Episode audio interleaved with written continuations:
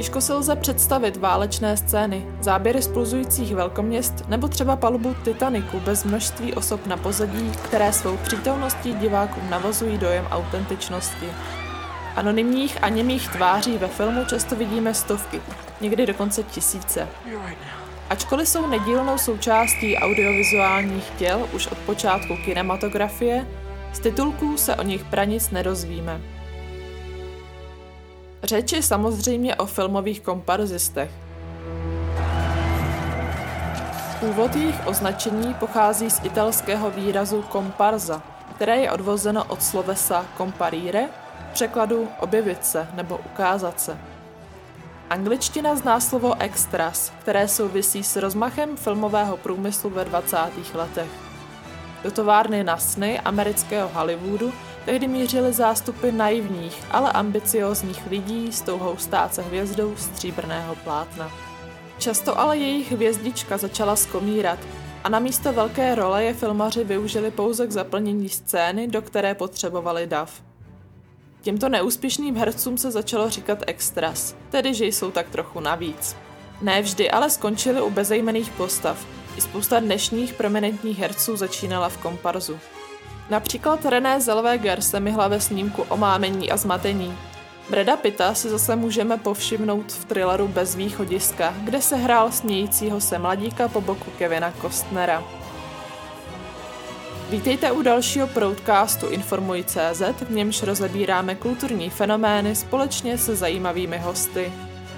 V dnešním dílu se zaměříme na často nenápadný, ale velmi důležitý prvek ve filmu.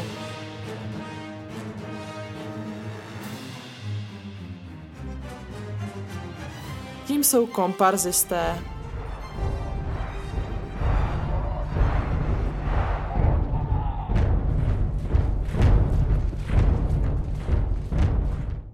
Filmy milovala od malička, obdivovala hrdiny na stříbrném plátně, jako mladá brigádnice pomáhala diváky usazovat v kinosálech, ale stále byla od své vážně příliš daleko. Začala tedy přímo u filmu pracovat jako produkční. Podílela se na snímcích do Catcher was a Spy, seriálu Svět v plamenech nebo dokumentárním cyklu Lore. Jejím posledním projektem byl film Králíček Jojo, nominovaný na šest cen Americké filmové akademie. Hostem Informuj.cz je filmová produkční Vanda Nováková. Dobrý den. Dobrý den. Láska k filmu tedy byla jenom divácká? Uh, nebyla to čistě divácká láska, já jsem mi studovala uh, film na, uh, respektive filmovou a televizní tvorbu na střední škole na Panské v Praze. Plánovala jste potom nějaký filmový obor studovat i na vysoké škole? Zkoušela jsem se hlásit na filmovou produkci do Zlína na Univerzitu Tomáše Bati ale nakonec jsem se rozhodla, že zůstanu v Praze a nebudu dál studovat. Zkusila jste si vy někdy na vlastní kůži práci komparzisty? Zkusila vlastně poprvé až ve chvíli, kdy jsem pracovala mm, na, tomhletom, na téhleté pozici, protože mě to právě zajímalo i z té druhé strany, že samozřejmě člověk se setkává se spoustou různých e, stížností i pochval a přišlo mi, že bych potřebovala vidět to, jak to funguje přímo reálně na tom place, abych mohla těm lidem třeba nějakým způsobem odpovídat, ať už na dotazy, nebo právě eh, nějak mm, abych měla pocit, že vím, o čem ta jejich práce je. Bylo to náročnější, než jste se myslela dopředu? To konkrétní natáčení, kde jsem byla já, tak eh, to náročnější bylo, protože tam byl vlastně filmový déšť, což znamená, že prší desetkrát tolik, než by pršelo reálně. A ta scéna, kterou jsme natáčeli, tak eh, se natáčela asi sedm hodin, neustále se to opakovalo a samozřejmě z více různých záběrů a tak dál a tak dál. Takže eh, tohle to bylo náročnější a odnesla jsem si z toho chřipku.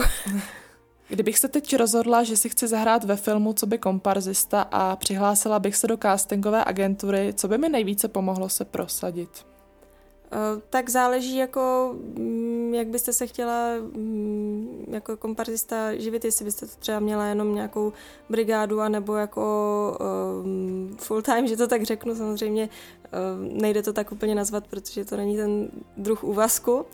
A každopádně určitě chodit na začátku um, na všechny komparzy, brát, co je, kam se člověk zrovna hodí, a nějak si moc ze začátku nevybírat, ale ono to je takové, že jak se v Česku natáčí víceméně pořád, tak pořád je nějaká poptávka, takže když člověk jednou začne, tak má víceméně pořád nějaké nabídky. U komparzu tam se vlastně nebavíme většinou z 99% ani o nějakém castingu.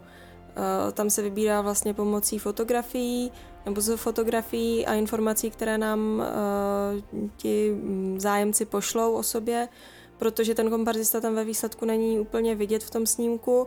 Je to spíš na pozadí někdo většinou, eh, že už je za tou úrovní ostrosti takže uh, tam, není, tam není casting, není tam vyloženě nějaká herecká akce, ať samozřejmě i po takových lidech se může chtít uh, ať zvednou nějaký hrneček, přenesou něco někam, musí přecházet nějak, um, nějak přirozeně třeba přes silnici, nejde to, aby se koukali do kamery a tak dále, ale není to vloženě o nějakých hereckých schopnostech.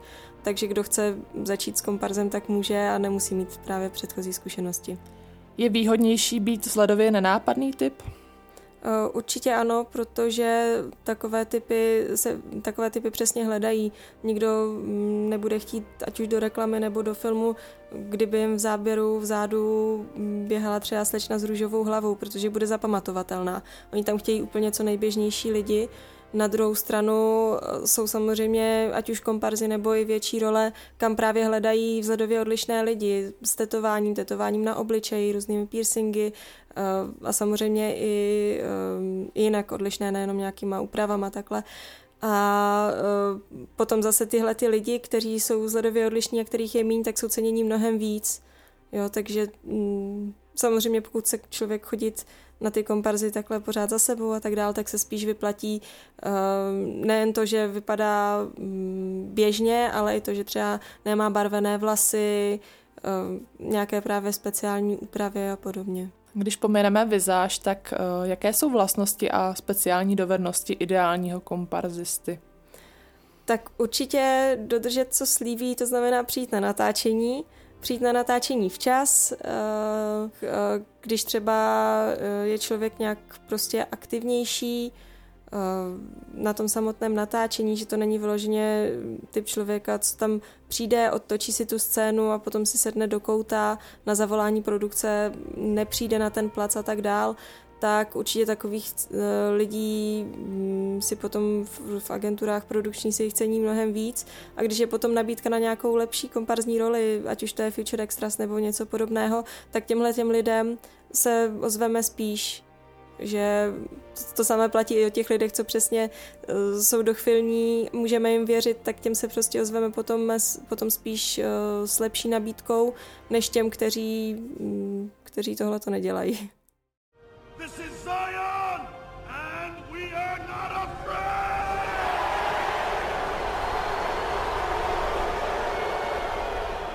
Posloucháte Proudcast Informuj.cz. Dnešním hostem je filmová produkční Vanda Nováková.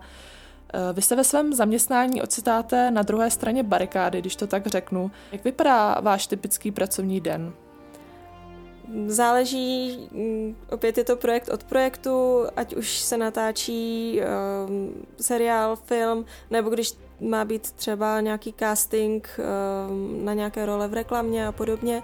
Takže to je to strašně záleží na všem. Pokud bych měla brát uh, vyloženě třeba ten kompars, tak uh, máme nějakou práci, na které pracujeme, že máme obsadit uh, určité role, máme uh, dosadit ty lidi do kost, do, na kostýmky, mají být schválení produkcí a tak dále. A to se dělá takhle v podstatě celý den.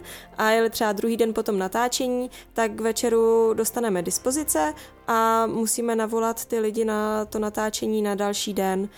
Eh, to zase souvisí s tím, co, s čím jsem mluvila předtím, že eh, někteří lidi nám třeba napíšou, že to ruší, napíšou to dopředu a my za ně máme možnost sehnat náhradu. Někteří lidi ovšem nenapíšou tohleto včas, nebo to nenapíšou vůbec a e, my potom hledáme náhradu třeba v 10 v 11 večer, což samozřejmě je hodně komplikované. Voláme lidem, protože máme nějaký počet lidí, kteří ten, tam ten druhý den musí být, se kterými ta produkce počítá kvůli nějakému rozmístění v těch scénách a tak dál. A e, my máme za úkol je tam jakýmkoliv způsobem sehnat. takže to je naše práce. A když se třeba ten druhý den natáčí, tak uh, já jsem vždycky ráno vstávala, když měli uh, právě komparzisté nebo um, kdokoliv, kdo zrovna natáčel, tak když měl nástup, takže když to bylo třeba ve čtyři ráno, nebo samozřejmě i v deset ráno a tak dál, tak jsem s nima vstávala, byla jsem na telefonu, kdyby nám koordinátoři volali, že mm, je problém, nedorazilo nám tady 20 lidí, tak jsem byla v pohotovosti, uh, snažila jsem se nějakým způsobem třeba ještě z toho předchozího večera oslovit nějaké lidi, jestli by se mnou mohli být v pohotovosti, že by tam když tak na ten plac jeli a tak dál, takže mm, to opravdu záleží den ode dne, co zrovna přijde. Když scháníte komparzisty, jakého druhu je obecně největší nedostatek? Mm, vždycky toho, co scháníme. Eh, nebo koho scháníme. Eh, každopádně ehm, tady zase záleží na tom třeba pro jaký, eh, pro jaký druh natáčení to, ty dotyčné hledáme. Když uh, hledáme pro seriál, zadání je třeba, že se tam nesmí opakovat. Ještě lépe to je seriál třeba z nějakého časového období, to znamená, že uh, aby to odpovídalo tehdejší době, tak třeba ženy musí mít krátké vlasy, muži musí být um, zarostlí, nebo něco takového specifického, teďka v kombinaci s tím, že se tam nesmí opakovat, tak vždycky takových lidí je mm, po chvíli nedostatek ale uh, myslím si, že nejde takhle úplně specifikovat, že by byl někoho větší nedostatek. Uh, určitě je hodně vždycky studentů, hodně je lidí v důchodu. Co když potřebujete do nějaké scény batole nebo třeba novorozence, je náročné ho získat do filmu? Je náročné najít takové dítě, a zvlášť z toho důvodu, že to natáčení, mm, že, že děti mají kratší natáčecí den. Eh, natáčecí den pro eh, běžného dospělého člověka, tak to je vlastně 12 hodin. Eh, tady v Evropě takže člo, dospělí to nějakým způsobem vydrží, ale samozřejmě děti, a potom to je odvozené od věku podle zákona, tak mají ten natáčecí den kratší, ať prostě je to hodina, 4 hodiny, 6 hodin, 8 hodin a tak dál. A když se bavíme přímo o těch batolatech, tak tam většinou, vzhledem k tomu, že můžou natáčet, teďka si nejsem jistá úplně tímhletím časovým obdobím, teda tímhletím časem, ale třeba hodinu a za tu hodinu se ta scéna prostě nemá šanci stihnout. Takže v tomhle případě se hledají většinou třeba dvojčata, trojčata, aby se tam ty děti mohly takhle střídat a ten natáčecí den se jakoby pro, to, pro tu jednu dětskou roli natáhnul třeba na ty tři hodiny nebo prostě třikrát tolik, kolik by mohli podle zákona normálně mít. Jak je to třeba se scháněním zvířat do filmu? S tímhletím přímo nemám zkušenosti se scháněním zvířat, ať uh, když, si, když si jsem nějak scháněla, jestli je možné sehnat kočky do filmu, ale uh, to se nakonec nerealizovalo, takže k tomu nemám úplně informace. Mě spíš šlo o to, jestli třeba existuje nějaká databáze. Existuje, existuje dokonce, uh, mám pocit, castingová agentura, která přímo má zvířata mm, v databázi, takže ano, existuje. A potom, pokud se bavíme samozřejmě o nějakých uh, exotičtějších zvířatech jako tygři nebo nebezpečnějších jako třeba medvědi, tak uh, to už asi úplně není v castingovkách. Dohlížet na velký počet komparzistů na place je jistě náročné a asi ne vždycky všechno probíhá podle režisérových představ. Jaké nejčastější problémy během natáčení řešíte? Přímo na tom place, tak nejčastějším problémem je, že e, tam není dostatečný počet lidí, protože nedorazí ráno, že se jim prostě ať už nechce stávat, nebo se shodou okolností ráno děje hrozně moc, e, hrozně moc eh, špatných věcí, to znamená, že prostě mm, každý nestíhá samozřejmě a otázka je potom, co z toho je výmluva a co ne samozřejmě. Eh, každopádně přímo na tom place asi tam taky hraje eh, velkou roli, že jsou cizinci třeba, ať už tam jsou nějaká, nějaké etnické menšiny, kdyby to, mm, protože to také často chtějí, tak, eh, že někdo mluví anglicky, někdo třeba mluví rusky, potom tam jsou Češi, hodně třeba hrají, hrají v komparzech Aziati a podobně, takže asi ty jazykové eh, rozdíly tam hrají velkou roli, protože ne každý rozumí Mně se vybavila jedna scéna ze seriálu Přátelé, kdy v jedné epizodě pracuje Phoebe právě co by komparzistka, kde dostává od režiséra jednoduché úkony, přesto ale hraje podle svého uvážení, až nakonec tedy dostane padáka. Okay, okay, okay, you, here, come here, here. Okay. You're gonna take this tray, you're gonna stand on this yellow mark. You're gonna move on action. You're gonna walk over to the operating table, you're gonna stop on that blue mark, you're gonna put the tray down. Don't walk too fast. But don't dawdle. Okay, now what?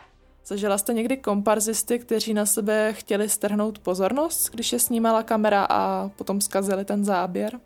Určitě, určitě. Většinou, uh, ne, ne, že by úplně zkazili ten záběr, ale uh, velmi často ho třeba nevylepšili svým chováním a podobně.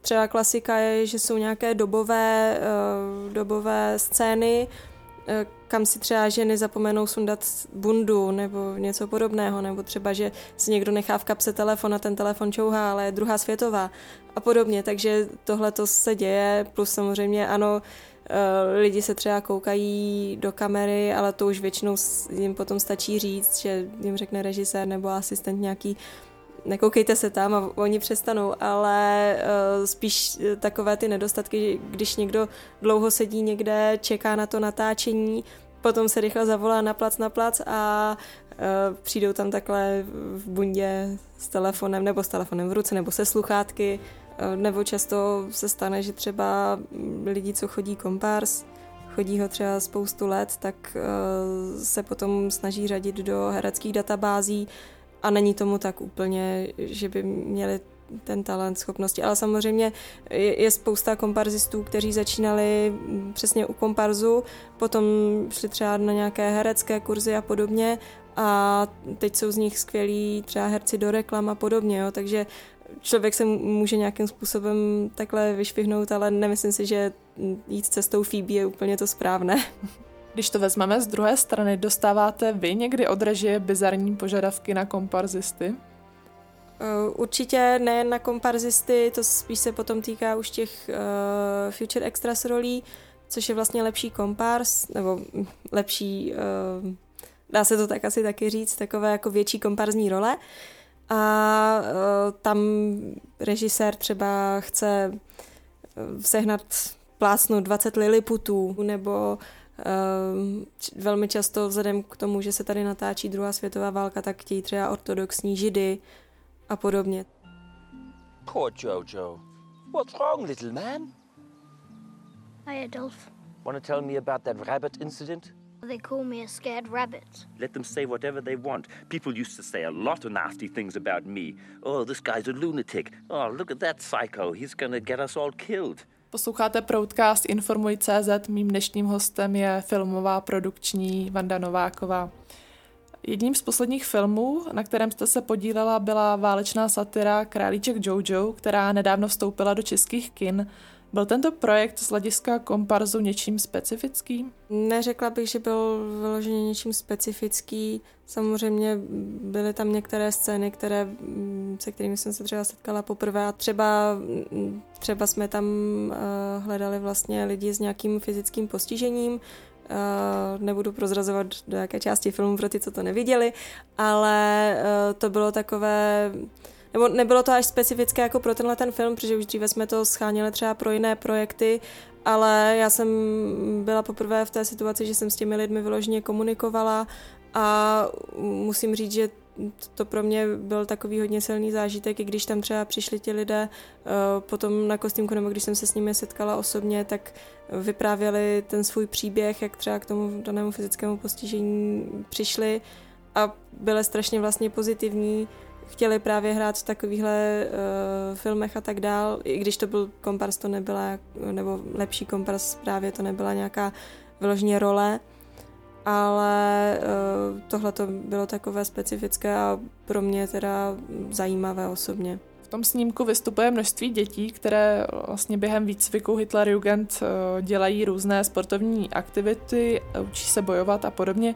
Pracuje se jinak s malými komparzisty a s dospělými?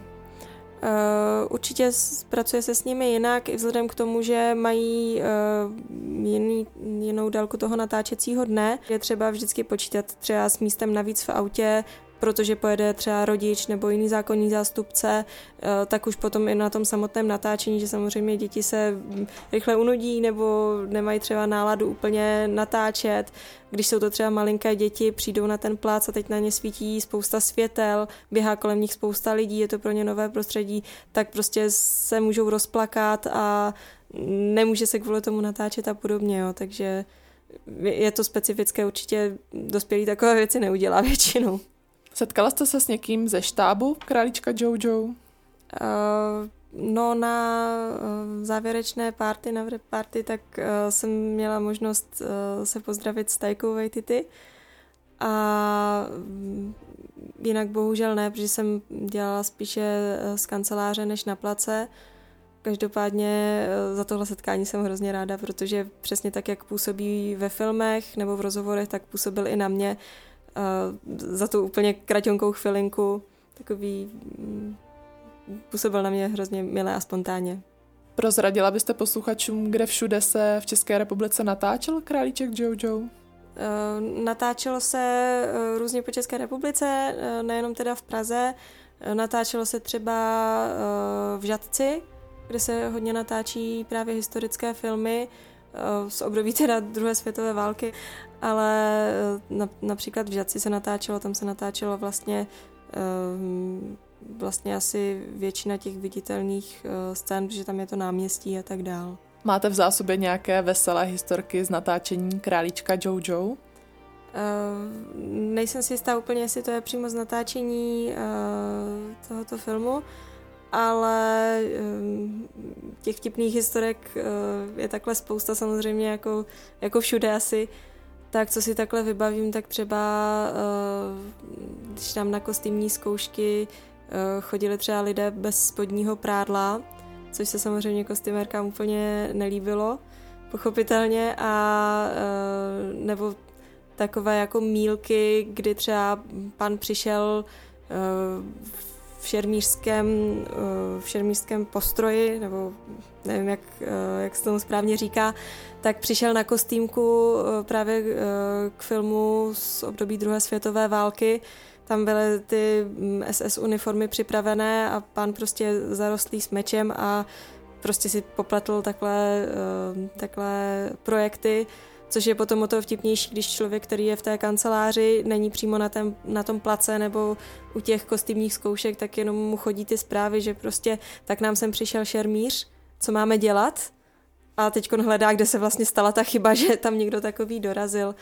A eh, nebo třeba, že hm, jsem si vzpomněla ještě, že spousta eh, lidí třeba dá jedno číslo, nějaké telefonní, takže když jsme potom navolávali na plac, tak jsme navolávali toho jednoho, ke kterému jsme měli to konkrétní číslo, jenomže jsme už eh, nějakým způsobem nemohli zjistit, že na to konkrétní číslo třeba mm, bylo zaregistrovaných asi šest dalších lidí, třeba u velkých rodin a tak dál, takže jsme navolali toho konkrétního člověka a na plac samotný potom přišlo šest lidí, Králička Jojo můžete aktuálně vidět v kinech a recenzi samozřejmě najdete i na našich webových stránkách www.informuj.cz. Naším dnešním hostem byla Vanda Nováková, která pracovala nejenom s nacisty v Žadci, ale i se spoustou dalších skvělých komparzistů. Děkuji za návštěvu. Děkuji za pozvání. Loučí se také Kristýna Čtvrtlíková s dalšími proudcasty brzy naslyšenou.